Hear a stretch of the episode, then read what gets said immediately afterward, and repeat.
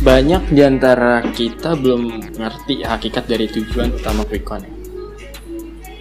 Uh, yang sekarang sih yang udah top of mind kita itu mengenal QuickCon cuma sebagai kayak metode perhitungan cepat dengan cara menghitung suara hasil pemilu. Nah, uh, tapi bukan pengertian sebenarnya sih itu. Jadi pengertian kenapa QuickCon itu muncul itu uh, untuk mencegah atau setidaknya mengurangi kecurangan yang mungkin terjadi pada proses pengumpulan suara. Jadi kayak lebih ke transparansi hasil pemilu gitu. Jadi ini yang menarik kalau misalkan hasil quick-count-nya beda secara signifikan ya dengan hasil uh, yang udah diumumin KPU. So itu berarti uh, kita akan yakin kalau perhitungan hasil pemilu berlangsung benar. Jadi kayak nggak ada kecurangan. Tapi uh, kalau ada terjadi perbedaan yang signifikan antara hasil quick count dengan hasil perhitungan KPU, nah itu salah satunya pasti ada yang salah.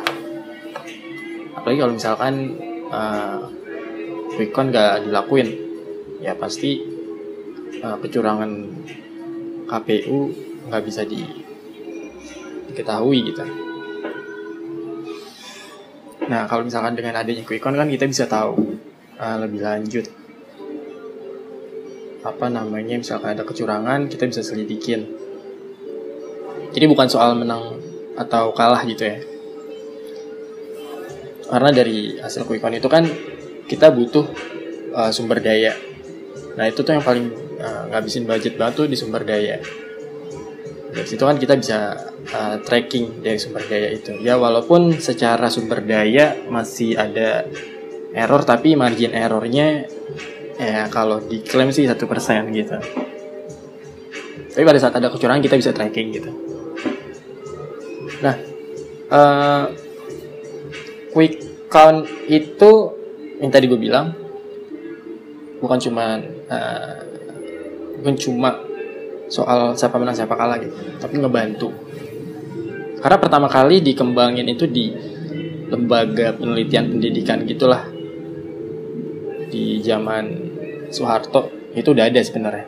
Tapi baru di baru dipublish 2004 eh, jadi ya prosesnya kayak ngumpulin data atau informasi dari ribuan relawan Nah, uh, pengum uh, metode pengumpulannya masing-masing instansi beda-beda sih.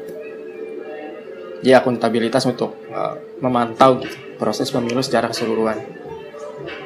Nah, uh, kenapa tadi gue bilang kalau quick count itu ngebantu? Karena pertama kali adanya quick count itu di Filipina tahun 1986. Pada saat itu tuh quick count berhasil menggagalkan klaim atas kemenangan Marcos jadi ada dua pilihan waktu itu di Filipina. Pada saat itu ada uh, surveyor uh, quick count. Nah, jadi yang tadinya Marcos itu udah tersebar menang dengan adanya quick count, uh, mereka bisa mengklaim kalau Marcos itu salah. Jadi ada ada kecurangan. Nah, itu kan ngebantu. Ya paling uh, kita butuh SDM yang mendukung.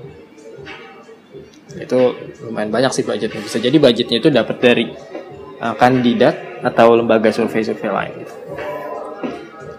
Ya masih bakal ada sih kesalahan dalam metode penarikan tapi masing-masing lembaga itu punya matriks yang berbeda-beda untuk cara mereka narik data. Nah metodenya itu uh, pakai statistik sih yang jelas jadi uh, ada analisis di situ, ada pengumpulan data. Jadi kalau gue bisa ambil uh, apa sampling gitu ya, uh, hierarkinya tuh kayak gini. Pertama itu kita tentuin data pemilih TPS. Jadi kayak gue di Tanah Abang nih, uh, kita tentuin berapa jumlah data pemilih TPS yang sah. Setelah itu dilakukan rekapitulasi dulu, perhitungan Nah, kita kita bakal tahu tuh suara yang sah berapa.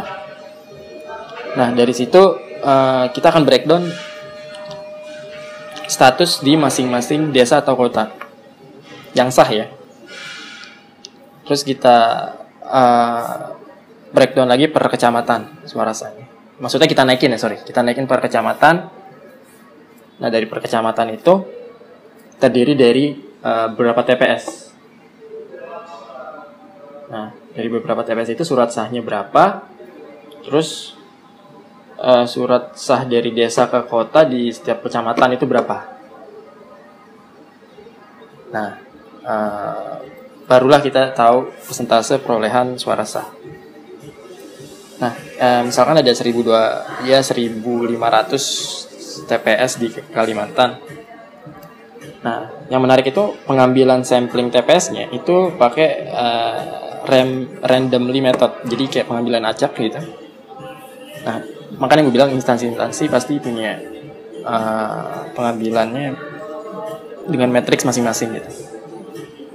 Nah dari 300 itu uh, kenapa mereka memilih 300? Karena dari matriks mereka itu 300 ini bakal mewakili mewakili keberagaman suara dari uh, let's say 1300 tadi. Nah, jadi cuma ngambil sampling 300.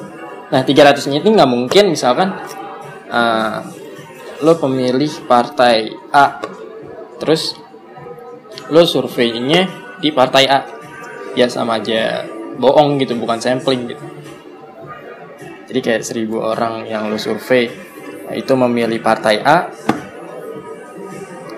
karena lo surveinya di basisnya partai A. Ya wajar. Nah 300 ini dengan matriks masing-masing sih. So, jadi yang dominan memilih partai A itu diambil acak dominan partai B diambil acak jadi ya uh, secara result akan 100% ada keberagaman eh, data. Nah, terakhir ada exit poll, ada quick count gitu. Kalau quick count itu itu yang, valid sih karena diambilnya based on data uh, dari pemilih. Jadi ditabulasi suaranya uh, berdasarkan sampling yang tadi tuh uh, yang menimbulkan keberagaman data. Nah, kalau exit poll itu kurang apa ya validitinya lemah gitu karena itu berdasarkan wawancara pemilih nah kalau wawancara pemilih kan kadang uh, kalau gue ada di basisnya partai A padahal gue milih B. Kalau gue tahu nih misalkan gue milih B terus gue pasti wawancarain gue ngomong B wah pasti gue kayak gue bakal disurakin atau lainnya gue bakal ngomong gue pemilih A gitu. Itu kan datanya bukan sesuatu yang uh, yang bisa disurvey gitu. Kadang orang di survei itu nggak jujur sih, lebih jujur sih pada saat dia nge-google search gitu. Iya lah ya. Ya mungkin itu aja sih. Uh, apa ya?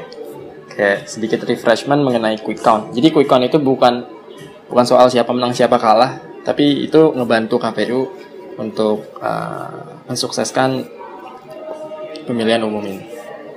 Thank you yang udah dengerin. Semoga uh, materinya insightful.